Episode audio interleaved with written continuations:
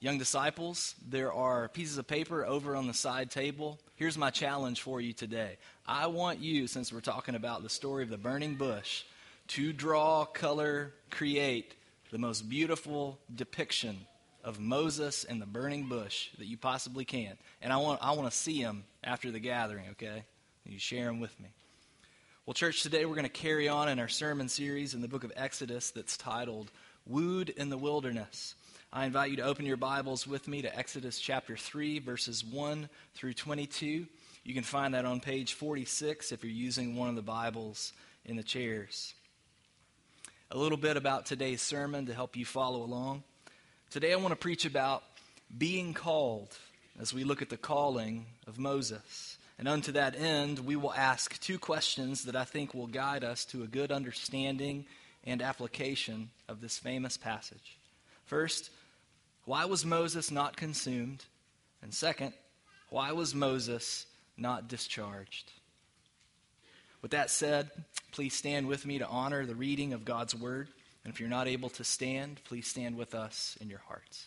Again, today's passage is Exodus chapter 3, verses 1 through 22, but I'll be reading only a few of those verses. Beginning in verse 1, church, hear the word of the Lord. Now Moses was keeping the flock of his father in law, Jethro, the priest of Midian, as he led his flock to the west side of the wilderness and came to Horeb, the mountain of God. And the angel of the Lord appeared to him in a flame of fire out of the midst of a bush.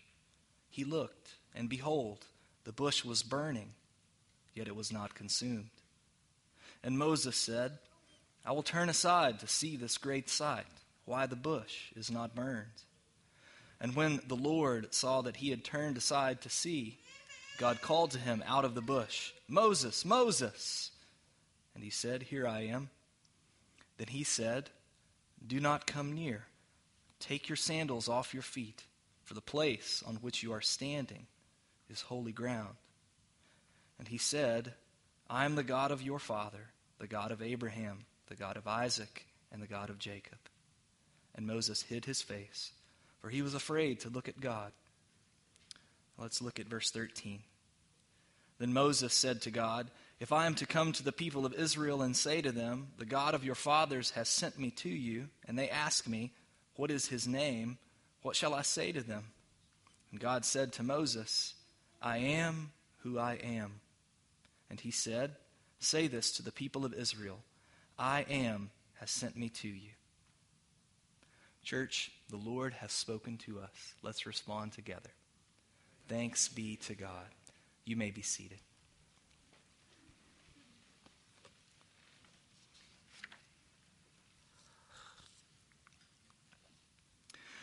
Well, I'm probably the worst sent one that you have ever met. When I did deliveries for Chick fil A back in the day, I was famous for getting things wrong such as the time that I delivered 10 sandwiches to the place that ordered 100 and 100 to the place that ordered 10. So somebody was really happy and somebody was really unhappy, and my bosses wanted to fire me. All right? But there is one incident in recent life that tops them all. This was not a delivery for Chick fil A, but it was when I was sent on behalf of an Antioch member who asked me to pick up something for her from a person in Indiana. This is one of those kind of Facebook marketplace deals where you buy something, a person sells something, you get together and have this weird sort of interaction where you don't really know each other, but you're trading something, okay? I jump in my truck, I take my dog Franklin with me, and we drive and drive to this gas station out in the middle of nowhere, Indiana. Now, I arrive early and I get out of my truck only to realize that I have locked myself out with my phone, wallet, and my dog still inside. Did I mention it's wintertime? So the person pulls up, gives me the stuff, and then I say to them, Could you please help me get back in my truck somehow? Because I'm obviously locked out. And thankfully, they're like, Okay, sure, I've got a tool. I'll go get it, and they drive off. Now they're gone for about 15 minutes. which felt like an eternity because I didn't know them. I didn't know if they were coming back. But thankfully, they did come back. And together we work on this old truck with one of those unlocking tools that you kind of jam down in between the window and the door. And it took about an hour of trying to no success. This old truck would not open. Finally, this person's about to give up when all of a sudden we hear that miraculous sound click, and the door opened up. Man, I, I throw it open. The person uh, jumps back in their vehicle. Franklin is rejoicing. I turn to thank the person who's already so over all this that he's in his truck with the door closed. And as he rolls down his window, I hear behind me click. And I turn around to my horror and see that the door has closed and locked once again with my phone and wallet and poor Franklin still inside. So I turn back around and instead of saying thank you, I say with absolute mortification, it just locked again. Could you help me again? And so this person jumps out of their vehicle like an exasperated parent, gets the tool. We work on it again. Mercifully, this time it opens in like 15 minutes. I immediately jumped in, like dive in, don't even say goodbye. I drive straight home feeling like a complete doofus. And Franklin totally agreed. Case in point, this week, here's a picture of him where I tried to take him to the vet. And he was like, uh uh-uh, uh, I ain't doing this again. But here's the thing as bad as I am, I ain't got nothing on Moses.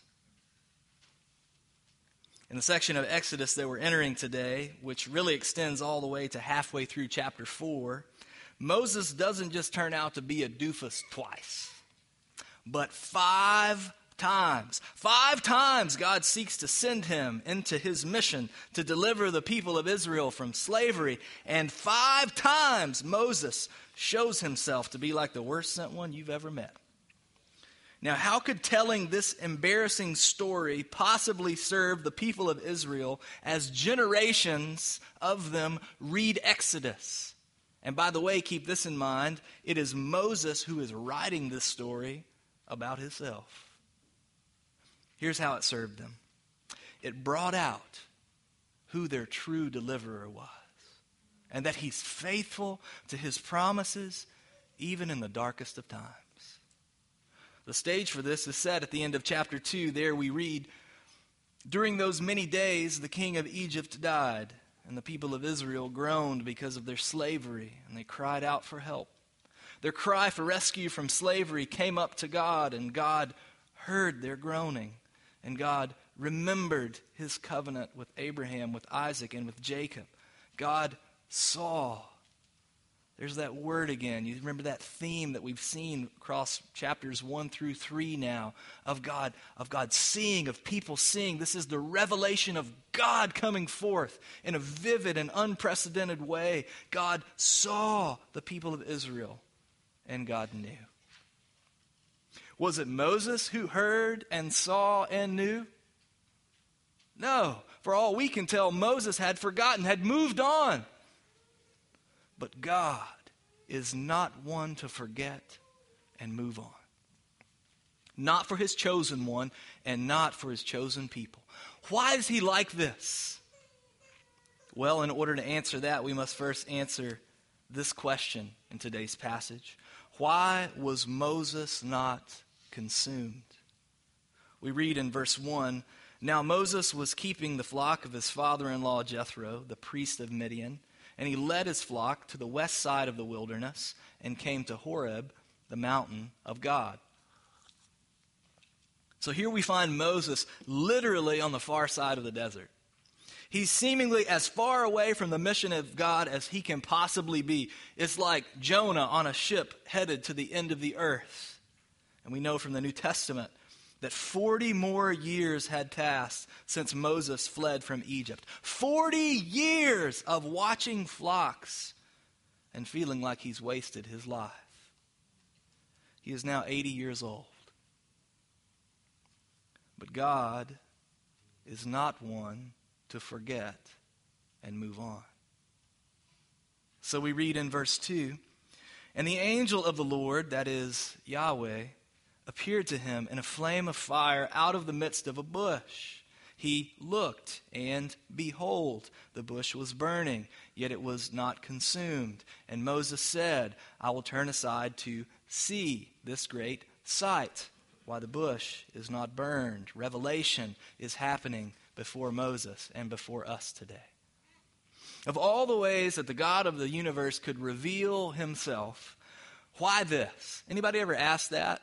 I think, okay, this is, seems random that God would do it this way. Well, there are a number of things that it specifically communicates. And while I talk about three of them, I want to help you visualize it by putting up Moses' AI generated selfie.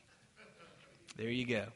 A little bit young looking for 80 years old, but maybe he's just been real healthy while he's out in the wilderness.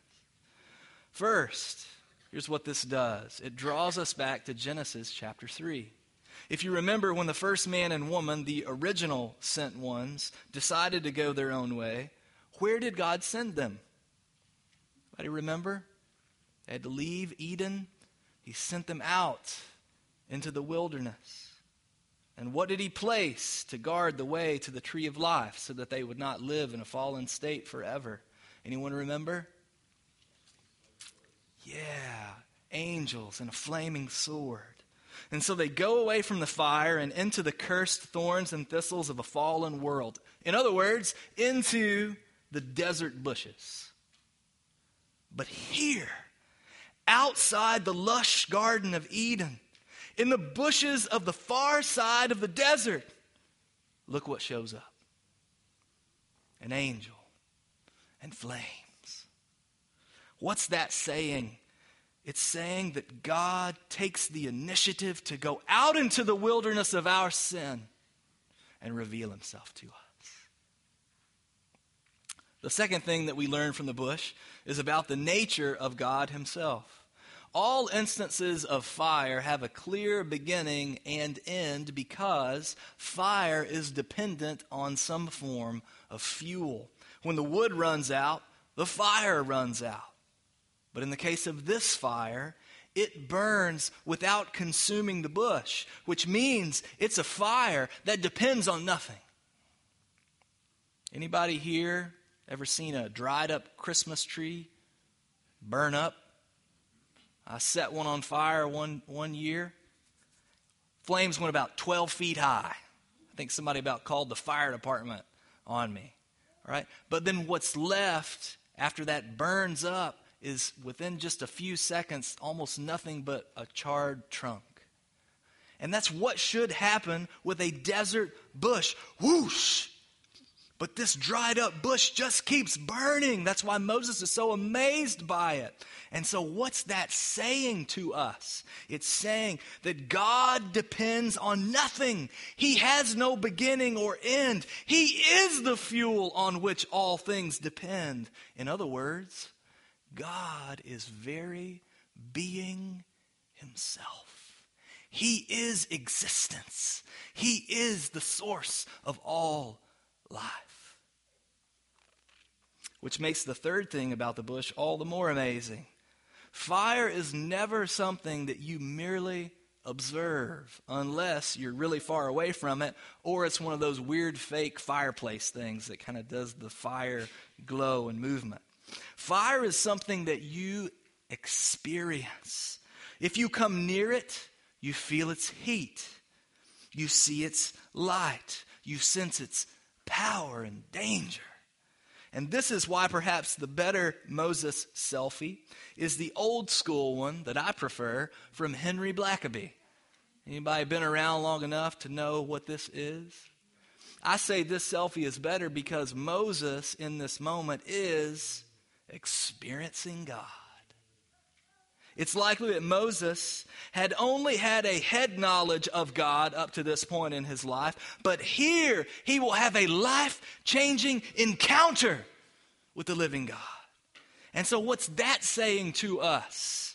It's saying that God isn't just satisfied with head knowledge, but He wants you to have a personal encounter with Him. Which is why we read in verse 4 when the Lord, Yahweh, saw that he turned aside to see, God called him out of the bush Moses, Moses. And he said, Here I am. Then he said, Do not come near, take your sandals off your feet, for the place on which you are standing is holy ground. And he said, I am the God of your father, the God of Abraham, the God of Isaac, and the God of Jacob. And Moses hid his face, for he was afraid to look at God. Now, the sense that we get here is not that Moses has this conversation with God that's as casual as sitting beside a little campfire. No, no, it's more like, and here's another Indiana Jones reference for you. When the Ark of the Covenant is opened and everyone's face melts. Remember that scene if you've seen the movie? So, all over the world, people consider certain trees holy, and then they do things like decorate them and make sacrifices to them. But when the one true God shows up in a tree, take one step closer and you'll be consumed. Why? Because he's holy. That's a word that means set apart, utterly different from us as humanity. Do you think that the hellish subterranean source of a volcanic eruption is powerful and dangerous? Anybody seen any documentaries coming out recently about people being around volcanic eruptions and being removed from the face of the earth? What about the sun, which could fit 1.3 million earths inside it? Is that powerful and dangerous? But we are talking about here the source of all sources, very being itself. And so the question is not, why was the bush not consumed? The question is, why was Moses not consumed? The answer is the angel. Literally, here, the messenger, the sent one of Yahweh. That's why you don't want to get this confused. Is Jesus actually an angel? No, he's not. This word doesn't specifically mean angel as much as it literally means messenger sent on behalf of Yahweh. Did you notice that it is the angel of the Lord who appears in the bush, but then it is God who is said to be speaking out of the bush? They are clearly distinguished as two different characters in the scene, but they act as one. How is that possible? Well, it's only possible if this is what we call a theophany, a pre incarnate appearance of Jesus Christ. What we have here, y'all, is the doctrine of the Trinity on display. Where else are there different, unique persons and yet one divine essence at the same time? It's the Trinity. And yet, here is where this high and heavenly doctrine matters to your everyday earthly life. The only way that we can have a personal encounter with Yahweh and survive is through a divine mediator, the sent one of Yahweh. That's why Moses was not consumed. He was able to be called by name into the presence of God, not because he took off his sandals and turned his face away, but because a loving earthly embodiment of Yahweh came to him. Listen to this translation from the NIV of Lamentations chapter 3 verse 22. Because of the Lord's great love, we are not what? Consumed as we should be for his compassions never fail. That's more than just making you feel good in your devotional time in the morning. It's tangible. It's tangible because a loving earthly embodiment of Yahweh came to us in the person of Jesus Christ. And so here lies the answer to our first question this morning. Now let's now turn to our second question. It is this Why was Moses not discharged? We continue reading in verse 7. Then the Lord said, I have surely seen the affliction of my people who are in Egypt, and have heard their cry because of their taskmasters. I know their sufferings, and I have come down to deliver them out of the hand of the Egyptians, and to bring them up out of that land to a good and broad land, a land flowing with milk and honey, to the place of the Canaanites, the Hittites, the Amorites, the Perizzites, the Hivites, and the Jebusites. And now, behold, the cry of the people of Israel has come to me, and I have also seen the oppression with which the Egyptians oppress them. Come, I will send you to Pharaoh, that you may bring my people, the children of Israel, out of Egypt. Now, that is a large chunk of Scripture, and there's so much that we could say about it. There's so much that we could say about the character of a God who hears the cry of the hurting and answers them, who identifies with and enters into their suffering, who remembers and keeps his promises to them, who personally stands up for them and those who bully them, who aims not just to save them, but to then give them a home and an identity and a family. That's what all that talk about going to a land flowing with milk and honey is about. But here's what I want to focus on.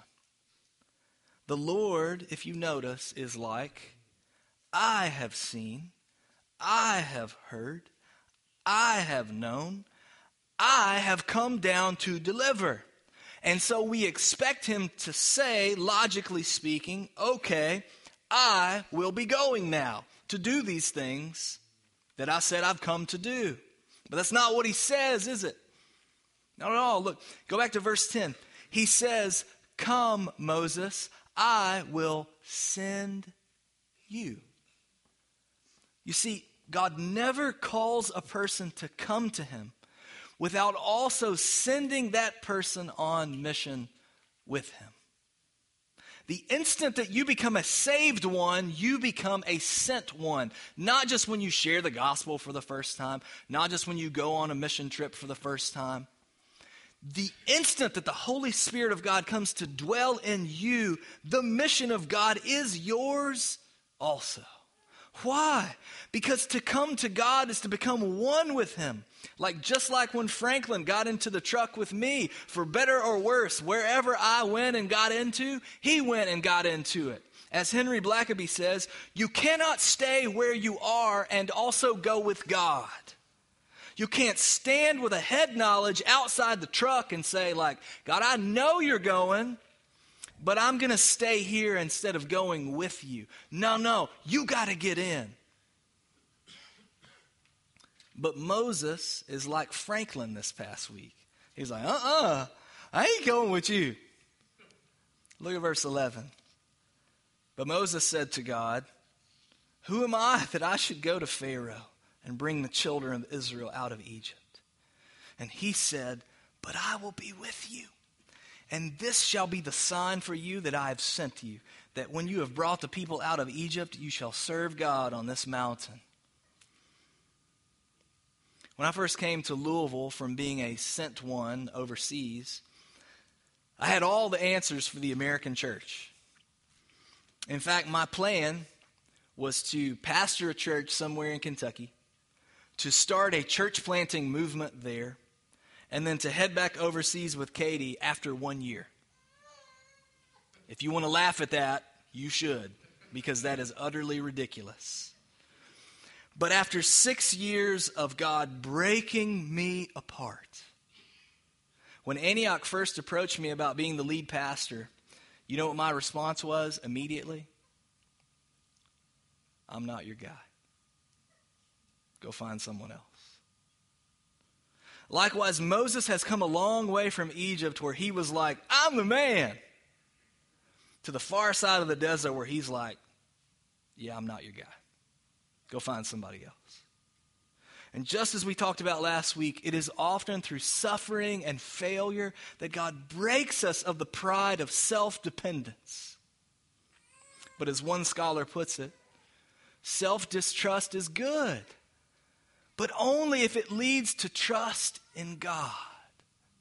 Otherwise, it ends up as spiritual paralysis, an inability and unwillingness to undertake any course of action.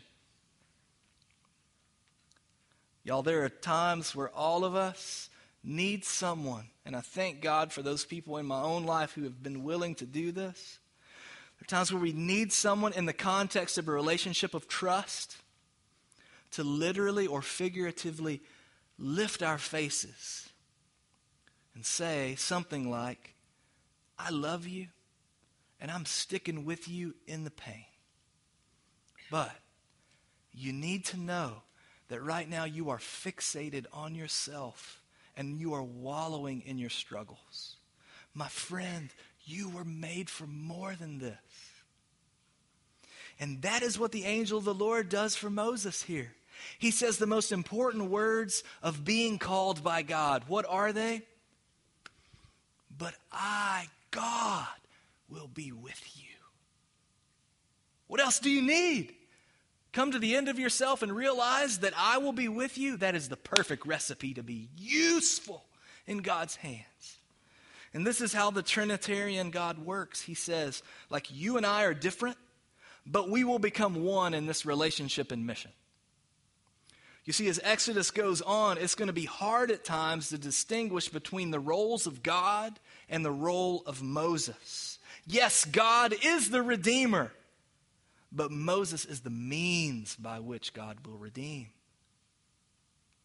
And what Moses is seeing here is that his qualification for such a calling is that he's not qualified.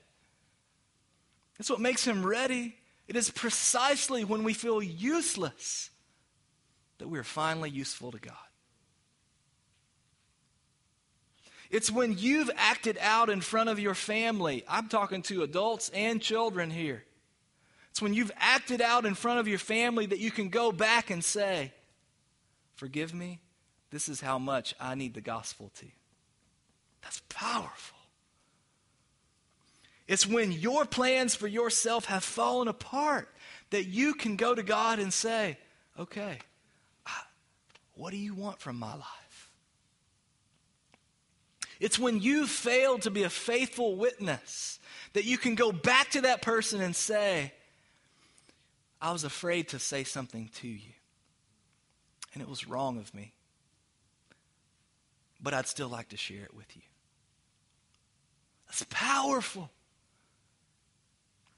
And this is the invitation for Moses. But instead, we read this in verse 13. Then Moses said to God, If I come to the people of Israel and say to them, The God of your fathers has sent me to you, and they inevitably ask, Well, what is his name? What am I going to tell them? What shall I say to them? And God said to Moses, I am who I am. And he said, Say this to the people of Israel I am has sent me to you. And God also said to Moses, Say this to the people of Israel The Lord, the God of your fathers, the God of Abraham, the God of Isaac, and the God of Jacob, has sent me to you. This is my name forever, and thus I am to be remembered throughout all generations. So if Moses' first objection is, I'm not your guy, then his sec- second objection is basically, no one is going to think I'm your guy. Now, it's not likely here that the people of Israel don't know the name of God. That's not why that Moses thinks they will ask that question. But it's more so that they probably don't know God's nature. And that is the wider reality that a name represents not just a person's name, but their entire character. And so this generation of Egyptians have not experienced Joseph's saving power. And in the same way, this generation of the Israelites have not experienced God's saving power.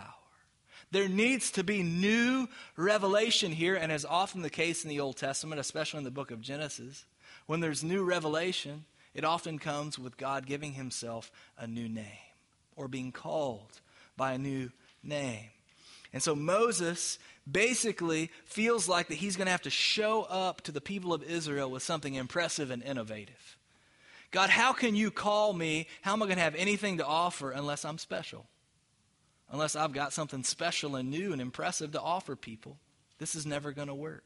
We think in these ways. But here's what God gives him instead He says, I am who I am, which could also be translated, I will be who I will be. The shortened version that follows is simply, I am. And that is actually the name itself. I am. And in the Hebrew, this is simply eh, yeah, from which we get the English translation Yahweh, which you see in your Bibles often as all caps Lord or God. When you see that in your Bibles, you know that it is Yahweh that is being written here. Now, can you imagine asking someone, What's your name? And they say, I am. And then you follow up and you say, Well, you, tell me about you. And they say, I am who I am. and, that, and, that's it. A weird conversation. So, like, what, what exactly, what exactly is going on here? Well, Jewish scholars have been trying to answer that question for over three millennia. So, like, let me cover it in 30 seconds for you, okay? Here we go. The simplest way that I know how to put it takes us back to the burning bush. There we saw that fire without fuel points to a God who is very being itself. So to say, I am, gets at that very same truth again that Yahweh is very being itself. No beginning or end, unchanging, unrestrained, and unquestionable. I am who I am. And if that's true, then it brings us back to this. If Moses questioned the unquestionable one, how was he not discharged? Now, by that word discharged, I mean like relieved from service or rejected as a sent one. Well, the answer is in the name itself. In what context is the revelation of this name going to be forever bound up with? What is the book of Exodus about, y'all? It's about an exodus from slavery, it is about salvation. And so, the pinnacle of the Old Testament is going to be bound up forever with this name. That means that Yahweh, from beginning to end, is unchangeably, unrestrainedly, unquestionably gracious. He says, This is my name forever. And thus I am to be remembered through all generations. You see, from that point on, every time an Israelite heard the name Yahweh, they were to be reminded of the nature of a God who himself would come and provide for them salvation. And as one scholar puts it, the name Yahweh ultimately meant to Jews what another name would come to mean to Christians a shorthand for all God's dealings of grace. What is that other name? Jesus. Dear friend, do you want to know the name of the one who is very being itself? Do you want to know what he is forever like? Look to Jesus Christ. You see, God is not one to forget and move on. He remembered his plan, not simply to redeem one nation, but to redeem people from all nations. So he took the initiative to go out into the wilderness of our sin and reveal himself to us. Y'all, he wasn't satisfied with us having a head knowledge about him. He wanted a personal encounter with him. And yet, how did he do that without consuming us? through the sent one of Yahweh, a divine mediator, a loving earthly embodiment of himself, his own son, Jesus Christ. This sent one, he would hear people's cries and answer them. He would identify and enter into their sufferings. He would personally stand up to those who bully them. He would teach them about the new home and identity and family that he was giving them. This sent one, y'all, like, not unlike Moses, would never deny God's calling. He would never question God's mission. And yet, rather than receiving grace like Moses, he was consumed by the fiery wrath of God as he was hanged on a cross. And he was seemingly discharged from the service of God as he was buried in a tomb. And yet he rose from the dead. Why? How? Because God was with him. And more than that, because he was God himself. And he tells us this very thing in John chapter 8, verse 58. Jesus said to them, Truly, truly, I say to you, before Abraham ever was, ego eimi, the Greek form of the Hebrew phrase. Eh, yeah, I am. And that means that Jesus Christ is very being itself, unchangeable, unrestrainable, unquestionable, even by death. And so, what does that matter to you? Because this is where you can experience for yourself being called. Called to salvation, to turn away from sins like thinking you're too bad for God, or thinking you're too good for God, or thinking that your head knowledge is all of God that you need. And instead, to trust that your exodus out of slavery from sin is possible in only one way by grace through faith in Jesus Christ. And it also matters, church, because this is where you can experience being called not only to salvation, but to mission. To come to God is to become one with Him. To be saved is also to be sent at the same time. And so, where can I land this in an application that is helpful to your everyday life? Here it is. What the, Trini- what the Trinitarian God wants Two things. First, for you to be a burning bush that is not consumed, filled with the fire of His Spirit, gladly obedient to His will, going to ordinary desert places where there are broken people and displaying God to them with your words and actions, Him as the Redeemer and you as the means. Do you understand the magnitude of what has had to happen so that the living God, very being itself, the source of volcanoes and suns, could come and live in you in an everyday, ordinary sort of way? And you not be absolutely burst and consumed entirely? This means communing with God so closely that you're able to keep going your whole life long without burning you're not just doing stuff for Him. To be a burning bush without being consumed means you're doing stuff with Him. And then, secondly, what the Trinitarian God wants, I think, is that for you to be a sent one who is not discharged. Where your questions don't keep you from your purpose. Where you do things that bring you to the end of yourself.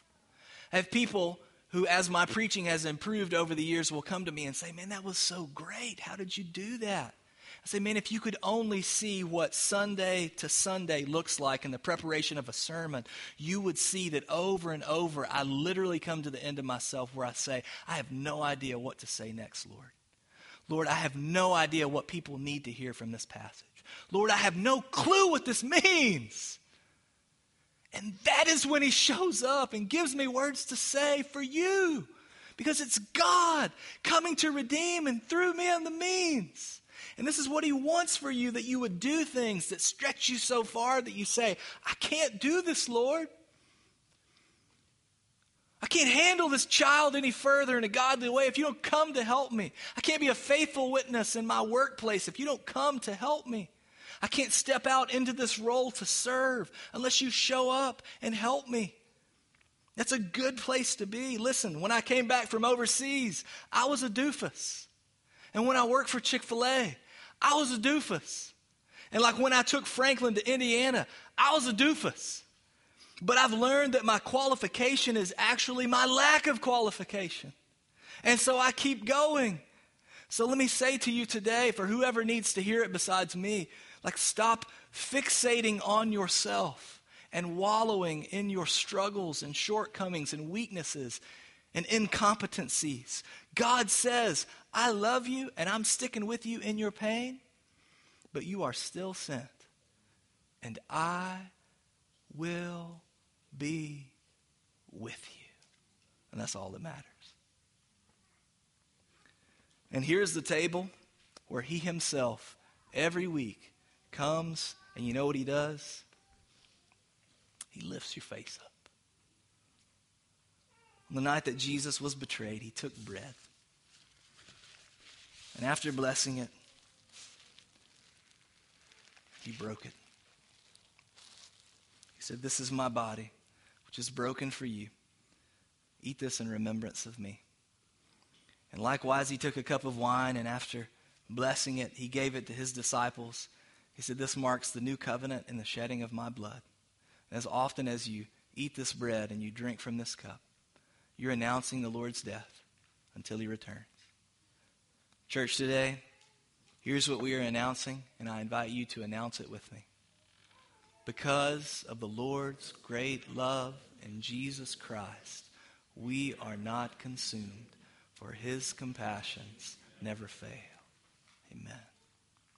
Our invitation for you, if you're a baptized believer, whether or not you're a member of this church, is to come forward to the Lord's table, to break bread and to dip it into the juice, remembering what Christ has done for you and his deep love for you and what he promises to do upon his return in his great love for you.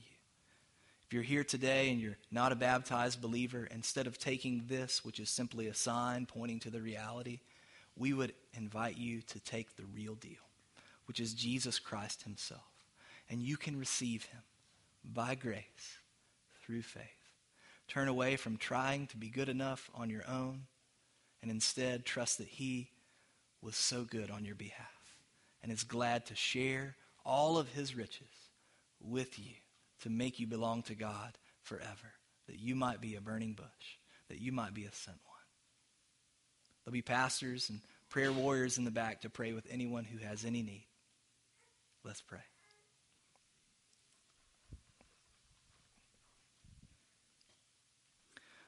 Father in heaven, we bow our hearts before you after the receiving of your word. And we thank you so much that through the fire of the proclamation of Jesus Christ, empowered by the Holy Spirit, as weak words as they are to describe the true beauty of who you are, that you are pleased to use that proclamation and to call people by name to come and be saved by you alone. And not only to come and to be saved, but also to come and be sent Lord, that our lives may have purpose, that we would have more than fire insurance, that we won't go to hell when we die, but that we would have a lifetime where every part of our lives becomes meaningful because it is in your hands and because you have purpose for us. Sent into our homes, sent into our neighborhoods, sent into our workplaces, sent into classrooms, sent overseas, even. Lord, as we respond to you in this moment, I pray that you would help us to come with broken hearts, but hearts that are not broken as an end in themselves, but are also built back up. And I pray that as people come and tear bread and dip it into the juice, that you would lift up their faces, whether literally or figuratively, that they would look into the eyes of those who speak these words, the body of Christ broken for you, the blood of Christ shed for you, and that they would sense in a small way your presence as if you yourself were here, lifting our faces and saying, I love you. I'm not going anywhere, even in your brokenness. Father, have your way in this moment. We do love you. In Jesus' name, amen.